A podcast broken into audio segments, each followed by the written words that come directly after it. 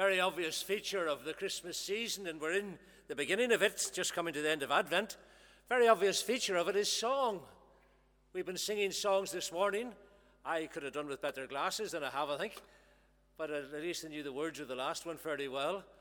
But it's a time for song. Carols are among the most popular of the hymns in the hymn books. And carols are very powerful songs, I believe. Most of them capture the gospel of Jesus, capture the good news of Jesus, and tell it out in a joyful way.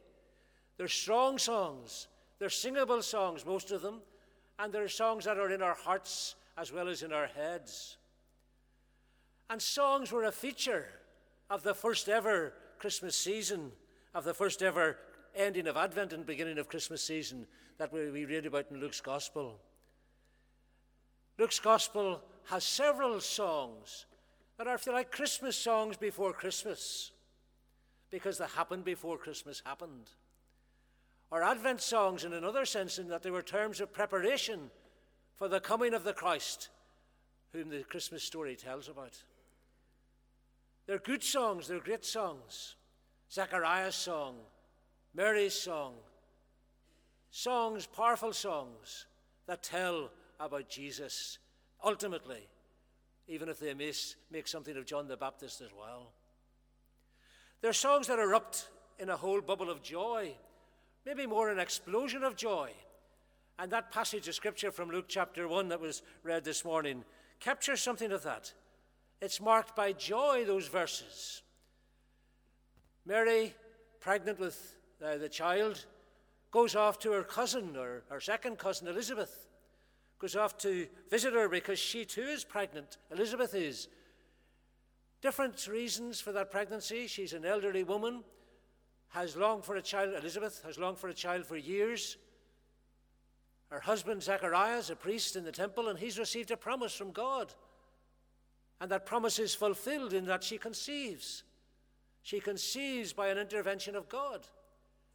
Not a uh, not a birth like Jesus' birth, not a conception like Jesus' con- conception, but nevertheless a miraculous conception for a barren woman and an old man. And she is full of joy at that particular event. But that joy is deepened, and that joy erupts in verbal expression whenever she meets Mary on the journey to meet her. When she comes to Mary, she basically is very much aware of what's happening to Mary. She's aware of what's happening in Mary's womb and she's aware of what's happening in Mary's soul. And when Elizabeth heard Mary's greeting, the baby leaped in her womb, and Elizabeth was filled with the Holy Spirit. In a loud voice she exclaimed, Blessed are you among women, and blessed is the child you will bear. In a loud voice she exclaimed, an eruption of praise an expression of praise, not in a song yet, but an eruption of praise, an expression of praise that comes from the depths of joy that's in her soul. Joy in her own experience. Joy in what's happening in Mary's life and Mary's experience in Mary's womb. Joy that's reflected even that she's carrying John the Baptist. He's probably uh, nearly about uh, three months in her womb. As soon as they reach the sound of your greeting, she says to Mary, as soon as it reached my ears, the baby in my room leaped for joy. Even the baby in her womb, we know to be John the Baptist in her womb, we know that he leaped for joy, an expression of joy, a bubbling over of joy. Blessed, she says, Elizabeth, is she who has believed what the Lord has said of her will be accomplished. So here is this greeting and this encounter with the two women that's marked by joy joy in Mary, joy in Elizabeth, joy in the embryonic John the Baptist. Joy that spills over again as Mary sings a song. Mary then erupts in praise. And Mary said, My soul glorifies the Lord, and my spirit rejoices in God my Saviour. That's the beginning of what we call the Magnificat, what we have named it over the years. Magnify the Lord, basically. My soul glorifies the Lord. My spirit rejoices in God my Saviour. The message translation or the message paraphrase says this about that particular passage. And Mary said, I'm bursting with God news. I'm dancing the song of God, my Savior. God took one good look at me, and what happened? I'm the most fortunate woman on earth. What God has done for me will never be forgotten. Mary erupts with a song of praise, a song of joy, a song of glory to God, magnifying his name for what he's done. It's not just a song of happiness. It's not just a song of happiness for what's happening to her. It's not the happenings that are up the joy. The happiness is bigger than the joy is bigger than happiness. The joy is, this, is, is basically focused on God. The joy is about what God is, who God is, what God's doing. It's not so much about her, it's about God. The content of the song, the Magnificat song, the canticle song, the content of it is all about God. Mary expresses it in joy, but she glorifies the name of the Lord. And she says things about God that we need to hear today and can be encouraged by today and uh, brought to joy ourselves today. Her song of joy is about the mightiness of God. He is the Almighty One. She says that. He has bared his arm and showed his strength. That's basically talking about God, if you like, taking off his jacket. And through what's happening here, God is showing his strength. He's the mighty one. He has been mindful of the humble estate of his servant, she says, but he is the mighty God. He has performed mighty deeds with his arm in the New International Version. God is a mighty God, a powerful God. Mary knows that. Mary has experienced his power. She attributes what's happening to her to God's almighty power. He has bared his arm, taken off his jacket. He's come to save his people, he's come to rescue his people, he's come to act on their behalf. Mary knew that only a mighty God could do to her what happened to her, could produce in her a child a child that is conceived by the power of the Holy Spirit, we're told. Conceived by the power of the Holy Spirit. No other explanation for it. Mary knew that, and Mary expresses that. And I believe we need to take seriously what she's saying about this. We need to take seriously the fact that nothing else could have done for Mary what God did. No one else could have done for Mary what God did. It was only God's almighty power that made it happen. There's nothing unclean about it, there's nothing suspicious about it. It's an act of God, the Mighty One. And Mary is exalting God, the Mighty One. She knows who He is, she knows what He's about. From now on, all generations will call me blessed, for the Mighty One has done great things for me. Holy is His name. The only explanation for what was happening to Mary was that God acts in His own power and His own might and his own power and his own might are beyond what we can imagine. We couldn't imagine an immaculate conception. We couldn't make or plan or operate some sort of operation with all the technology of the day, with all the science of today. We couldn't make an immaculate conception happen. We can't do it. It's just beyond human ability. It'll ever be beyond human ability. But yet it's happened. And the one and only explanation for it is that God is a, power, a God of mighty power, who bared his arm and acted powerfully and mightily. One of the great things about Christmas time is the fact that it declares that God is greater than anyone else or anything else. God is truly the great one, He is the mighty one. God operates according to His plans and his purposes and his abilities. A human operation couldn't make it happen. But God is beyond the normal, God is beyond the natural. God works in another dimension in his own power, his own might. There's a dimension to God that's super to nature or hyper nature or beyond nature. And the challenge is do we believe it? Do I believe it? Do I believe that the only explanation for Mary's pregnancy, do I believe that the only explanation for that is the Immaculate Conception, brought about by the almighty power of Almighty God. Elizabeth and Zechariah conceived in the normal way, even with God's intervention, miraculous intervention, it still was a normal conception. Mary was different. Mary was not, in any sense, involved in a relationship, a sexual relationship with Joseph. That's what the scriptures say. We've got to believe that, or, or we're not believing the Bible. It is God's power beyond human power, God's greatness beyond human greatness.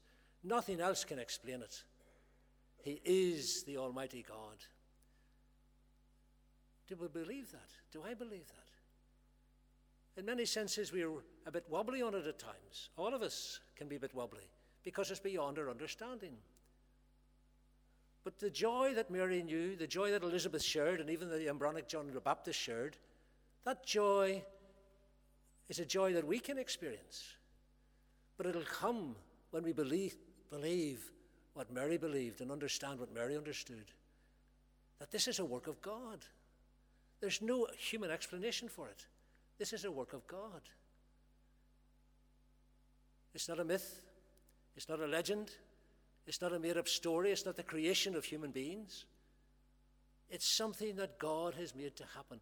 I'm emphasizing that because we need to grab hold of that. That's a firm, solid reality we need to grab hold of and hold on to tight.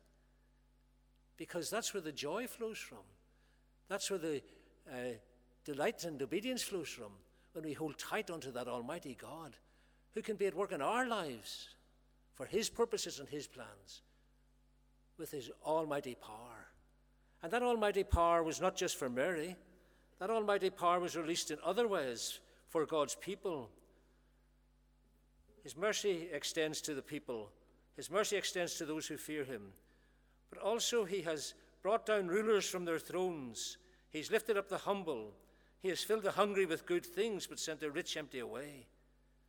God is here to build his kingdom. God is coming in this child to burst through all those barriers that prevent his kingdom expanding, those human barriers that even religion has created, let alone politics. God is mighty enough to come and burst through those barriers and make happen what he desires to happen, make happen his plan and his purpose for the building of his kingdom. Listen again to the message translation there. He has knocked tyrants off their high horses, pulled victims out of the mud. The starving poor sat down to a banquet. The callous rich were left out in the cold. God has come to build his kingdom. He is the Almighty One, and he's come to clear the road. He's come to clear the obstacles. He's come to remove that which is in his way. And he has the power to do so. He has the almighty power. He is the God of the Immaculate Conception. He is the God of the child in Mary's womb. He is the God in control of history. He is the mighty God able to make his plans fulfill, his plans work out, his plans come to fulfillment in history. We need to realize that, I believe. God is a God able to do mighty things. When things around us seem chaotic, when things around us seem in all sorts of confusion, certainly in the world of politics in our country, we see that today. When things around us seem dangerous and about to fall apart, when there's chaos everywhere, we remember that God's the God who brings order out of chaos. God's the one who can clear a pathway out of all the rocks and rubble and rubbish that lies about. God's the one who can bring to pass things that are mighty because He's the Almighty God. He works his kingdom, he brings his kingdom to pass. And in the coming of Jesus, the child in Mary's womb, and Mary recognizing this in the song, the prophetic song, God has come to build his kingdom and to clear the obstacles out of the way so that what he wills will come to pass and order out of chaos will be the result of it all. His order, his chaos, his order, his kingdom out of the chaos of human, human kingdoms. Mary's song Mary's experience is of the mighty God who bares his arm and acts. Let's grab hold of that afresh and anew. Let's make our faith focus on that afresh and anew. Mary knew that. Mary understood that. Just a little girl, a, a teenage girl probably. She understood that God is able because God is mighty. But thank the Lord she also sings not just of a mighty God, a powerful God, she sings of a merciful God. There are a couple of times in the song where mercy breaks through. He has been merciful to me, his servant. He's been mindful of the humble estate of his servant. His mercy extends to those who fear him from generation to generation. He has helped his servant Israel, remembering to be merciful. The glorious thing about God is, is that he's not a tyrant God. He has the power to be a tyrant God, but he's a merciful God ultimately. A God who deals with people like Mary. His plans and purposes are for people like Mary to build the kingdom, that the kingdom comes through her. A humble little girl, well aware of her low estate, a little nobody from a little village in the hills of northern Israel, a little nobody. But God used her. God was merciful to her. God dealt with her in mercy. God dealt with her in grace. God dealt with her in the abundance of love. But not only is He merciful towards Mary, He's merciful towards the people who have messed up big time. His people have messed up His kingdom. His people have messed up His plans and His purposes. And God is mighty enough just to blast them away and move through. That's this, the, the, some of the song here. He, he knocks tyrants off their high horses. He pulls victims out of the muds. The starving poor, he sits down to a banquet. The callous rich, he leaves them out in the cold. But he's merciful to those that are humble. He works in gentleness towards those that are humble. His whole dealing with Mary, his whole dealing with her in terms of the Immaculate Conception, his whole dealing with Mary in the rest of her days, is that of a merciful God. Mary understands that. She throws herself on God's mercy. She depends on God's mercy. She realizes that's all she can do. She needs a Savior like the rest of the world does. My spirit rejoices in God, my Savior, who has been mindful of the humble estate of, my, of his servants. She depends upon him because he's merciful towards her.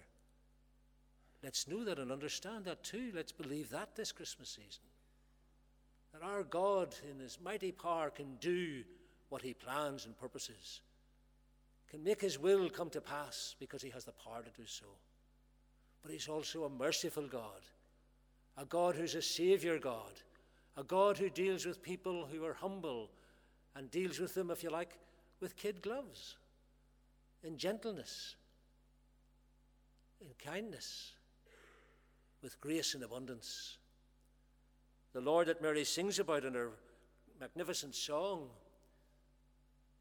is a God powerful and merciful, not one contradicting the other, both together. And as such, is also a God who keeps his promises. Mary understands that. Mary sings about that. She sings about it in a sense because he keeps his promises to her. When Gabriel came to Mary, when Gabriel approached her when she was at home in Nazareth, and told her that she was going to give birth to the Son, who would be the Son of the Most High. He basically made her a promise. Mary said, How can this be? How can this happen? I've never known a man. How can this happen? And he said, The child to be born of you will be the Messiah, the one of the, the will be the Messiah, the, the great uh, will be the Messiah, the Christ. He will be great and be called the Son of the Most High. He will reign over the kingdom and the house of Jacob forever, and his kingdom will never end. God promised her a child. God promised her what the child would be, who the child would be. And Mary now understood that God keeps his promises because the child was in her womb. The child that was a promise from Gabriel to Mary in the house became a child in her womb. And when she approached Elizabeth, she was a pregnant woman knowing that God had kept his promises. He promised her that she would bear a child. She was bearing that child, she was carrying that child. And she sings about that.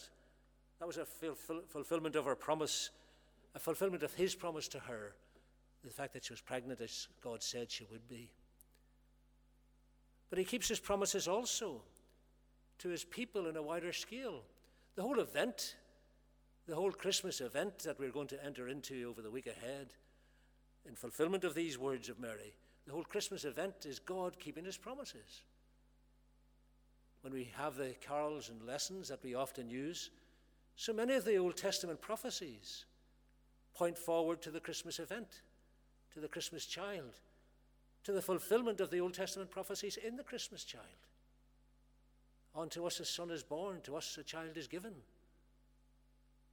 It's promise stuff. It's what God said He would do, and God did it. God keeps His promises to Mary. God keeps His promises to Israel as well. The Israel is a covenant people. He has helped His servant Israel, remembering to be merciful to Abraham and his descendants forever, as He said to our fathers, even as He said to our fathers. He has helped His servant Israel. He fulfills His promises to Israel. The message again He embraces His chosen child Israel. He remembered and piled up the mercies, piled them on high. It's exactly what he promised, beginning with Abraham and right up to now. Exactly what he promised. Christmas is about a time we all know when we want things from one another, we want things from others, others want things from us. Children make lists of what they would love to have, and we've got to be careful that we don't promise what we're not going to give. It's difficult. But we've got to be careful to teach kids that what we promise we fulfill, but we won't promise what we won't do. That's the difficult balance parents and grandparents, maybe particular grandparents, have because they're more easily sort of manipulated by grandchildren parent, than our parents by their children. But God keeps his promises, and he doesn't make false promises, he doesn't make empty promises. The whole Christmas event is about God keeping his promises. And that continues throughout the Gospels of Jesus, the Christ, the Messiah, the Messiah, the Savior, the Lord. the whole event of Calvary, the whole event of the resurrection. God keeps his promises. Jesus' life, his death, his resurrection, the sending of the Holy Spirit are all the fulfillment of God's promises. God keeping his promises to the people of Israel, to the nation of Israel, to the covenant people of Israel, and to us who are Gentiles who enter into the, the Messiah's kingdom. God keeps his promises. We're still in Advent, and we talk often in Advent, rightly so, about Advent being a time to prepare for Christmas, for, for Jesus' first coming. But Advent very often has been in the past, and maybe we've lost it a wee bit nowadays, but need to recover it. Advent is also about preparing for a second coming, the fulfillment of the promises of the second coming of Jesus. Old Testament promises, New Testament promises, words of Jesus himself. God keeps his promises. We need to believe that if we're going to live confidently in a challenging world. All that's around us today challenges us and confronts us with difficulties and hardships. But in the midst of it all is the light of the promises of God, a light to walk into the future by, a light to believe and be drawn to a light to be received and shared and reflected to others in a world of darkness. God keeps his promises. We know he has promised. We know he's coming again. We know that the kingdom of God will come in fullness, that God will bring to pass the new heavens and the new earth. Just as he brought to pass the birth of his son in Mary's womb, he'll do his own way He'll work his own will, he'll bring his own purposes to pass in bringing to pass the new heavens and the new earth, giving them birth when Jesus Christ comes back again. Let's know that, understand that, hold on to that. It all ties together. It ties together with Mary's song. Mary's song about a mighty God who can do what he promises, a mighty God who is merciful and gentle with all the people, all his people a mighty God who keeps his promises and fulfills his plans and brings to pass his kingdom. Let's rejoice with Mary this Christmas season. Rejoice with her and focus in maybe particularly on the birth of her son. We celebrate that. We celebrate the mighty act of God. We celebrate the merciful intervention of God. We celebrate the fulfilled promises of God in Mary's child, Mary's boy child And the song about Mary's boy child, we call the Magnificat. A Christmas song before Christmas. A gospel song, in a sense, before even the gospel. But a song well worth singing in our hearts and minds and souls, but also being challenged by. Because Mary's response was that of faith and obedience. Our response needs to be joy in song, faith and obedience in life and in action. rejoicing with Mary and following in her footsteps. Let it be to me, Lord, as you've said. Let me be your servant. Let me follow you always.